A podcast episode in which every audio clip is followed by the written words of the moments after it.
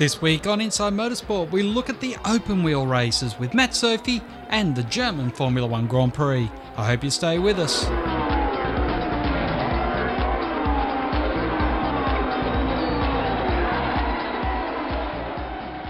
Hello, Matt. You there? Yeah, you there?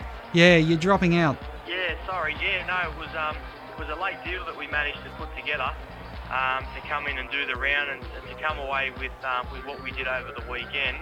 Um, was something we certainly weren't expecting. We knew we were capable of it, but um, with the level of competition out there, um, you know, it's a testament to the team and uh, the effort that they put in.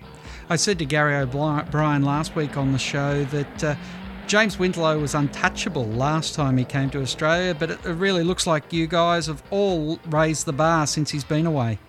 Yeah, definitely. Look, the last series that um, that I ran, uh, with it being the full series, was uh, 2009. Uh, in that year, had a, another British driver by the name of Joey Foster, um, who'd done quite a bit overseas in Europe in various sports car and open wheel stuff, and then our local guys like Tim Macrow, um, which were very, very tough. So I think, you know, in running that, um, now when James has come back, that the bar's definitely been raised. Um, I hadn't raced for, for 12 months um, before this, so I hadn't had too much to do with the new crop of guys coming through. But look, I think um, they look like they're quite strong, and you know, when you can come away with the results that we did against drivers like James, um, you know, it's something to be proud of, and uh, and we're quite happy with what we did. Hmm. You said you hadn't had a drive for 12 months. What do you do with yourself? Because obviously you want to be a professional race car driver, but not all the pieces of the jigsaw puzzle are in place yet. Yeah, no, that, that's correct. Look, I do um, some work as a driver trainer um, out at Eastern Creek for Driving Solutions. Um, so that keeps me, um, you know, relatively close um, to the racing scene. But, but in that, a lot of the stuff is, you know, general sort of uh, road car or race car, but nothing like a Formula 3.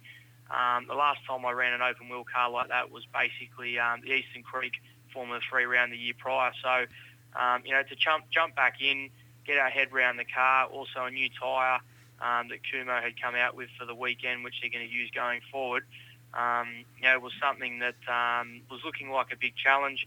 It, it, obviously was, but you know, the team put in a lot of work over the weekend to make sure the car was right for me, and um, you know, we came away with a good result.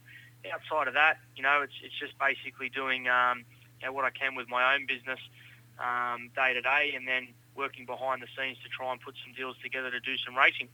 Where do you want to take your motor racing career? Well, look, the, everyone has the dreams, um, you know, of going and making it in F1, but um, everyone that's involved in the sport knows um, how costly and how difficult a path that is. Um, and you really got to admire the guys that they get there, like Daniel Ricciardo um, at the moment, who, who's now in there. You know, they've, they've put a lot behind it, so it's good for him that it's all paying off. But you know, for someone like myself, um, something locally uh, would be good. You know, V8 supercar, maybe get an endurance drive there. Um, or if the funding was there, my, my main aim at the end of 09 was to try and head to the US um, and do the Indy Lights to see um, you know where I could end up over there. But at this point in time, the sponsorship is quite hard to chase, so we're kind of concentrating our efforts on the, the Formula 3 here in Australia. Hmm. So you're looking at getting into the next round up at Morgan Park there? Yeah, look, the, the results that we got were obviously something that um, you know allow us to go and speak to a few companies. Um, and see whether they're interested. At this point in time, I, I don't have anything locked away. Um, we're still looking. I've got the budget probably to do two races towards the end of the year. It's looking like uh, probably Phillip Island and then the following V8 round, which I think is going to be the last one um, at Symmons Plains in Tasmania. And in between that, try and work together to put some deals and, and see if we can fill in the gap. Realistically, what sort of budget are you trying to pull together to get yourself the next step up to perhaps go endurance racing or, or even Fujitsu series? Um, when, when, we looked, um, the, the, budget that you needed to do either the um, development series or Fujitsu's or, or the Indy Lights was around that sort of 750,000 um, onward mark. But the, the main thing was is you need to try and secure the budget to do two seasons because they are quite a different um, beast drive. I did test the V8 two years ago and found that you know there's there's some unique characteristics to be able to get the most out of them from what I've been told, and even after driving them. So you really need to give yourself you know a year of learning, and then the following year to see whether you can back up the results to to get in. Um, as far as on the Formula 3 front, Um, it's it's a lot less than that um, to try and race, which obviously makes it a little bit more achievable, and it's what we know at the moment. So more working on that side to, to see whether we can get some good results and then lead off there. Mm, certainly in in America at the moment, they're understanding there's a lot of great talent in Australia, particularly in the open wheels, where we've of course got the uh, well the Brisbane-born Kiwi and Scott Dixon. You've got Will Power, Ryan Briscoe, who are all at the top echelon in the IndyCars. Yeah, look, look, definitely those guys, um, you know, are, are, pretty unlucky, I suppose, not to be um, in Formula One. They're, they're all world-class drivers, and you know, for whatever reasons, I think if you ask them, they wouldn't be disappointed where they are. But you know, in all intensive purposes, in their own right, I think if you put them in a Formula One seat, um, they'd be very competitive as well. So, from that standpoint, there, the exposure that it does give us um, with those guys over there and, and doing well um, is a good thing. But then, obviously, a lot of people know you also need initially until you prove yourself um, the budget to get over and get established, and then hopefully that someone then can see the talent and pick you up from there. Mm, it's an interesting problem, isn't it? That all young race car drivers have? Yeah, look, it's it's just the nature of the sport. You know, you, you talk to some drivers who, um, you know, get very bitter and twisted about it because um, the budget's what's holding them back. But in a lot of the cases, unfortunately, it's just the nature of the sport. So, you know, you get the guys there, and I admire them that can um, that can pull deals together and get over there and do it based on that and make a success of it. And you know, if you have a crack and for whatever reason it doesn't work out, it by all means doesn't mean you're a failure. Um, it's just a very tough climate and, and, part of the sport and what it takes to be successful at it. Yeah, if you look at two names of fellas that came back from Europe without making it to Formula One, you just have to think of Russell Ingall and Marcos Ambrose, and they haven't done too bad for themselves, have they? Yeah, no, look, de- definitely, and they, that, that was from a different era as well, where I think um, some people may say it was easier, but it w- was just as hard. Um, they obviously went over very competitive, different conditions to what it is today.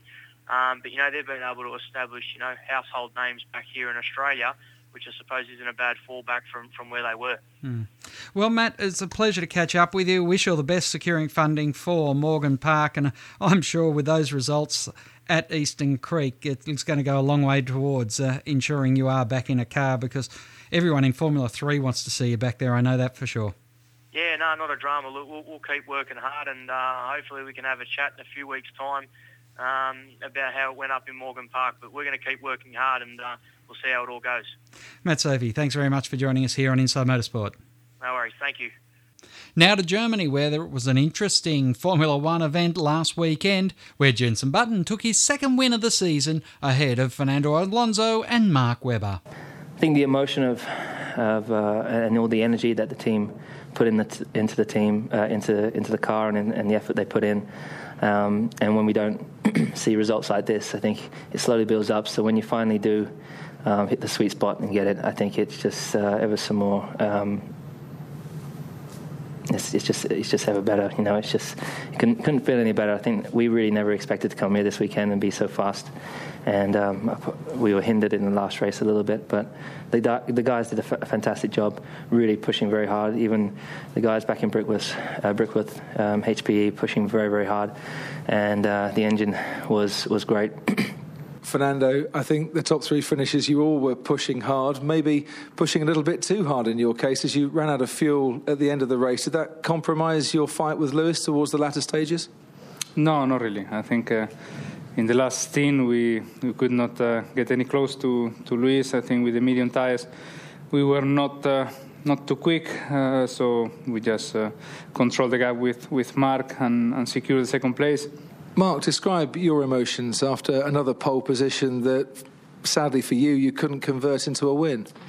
Yeah, we weren't quick enough today. I think uh, did everything I could. Uh, I was happy with how I drove. Uh, these guys were just uh, had that uh, little extra margin when they when they needed to do it.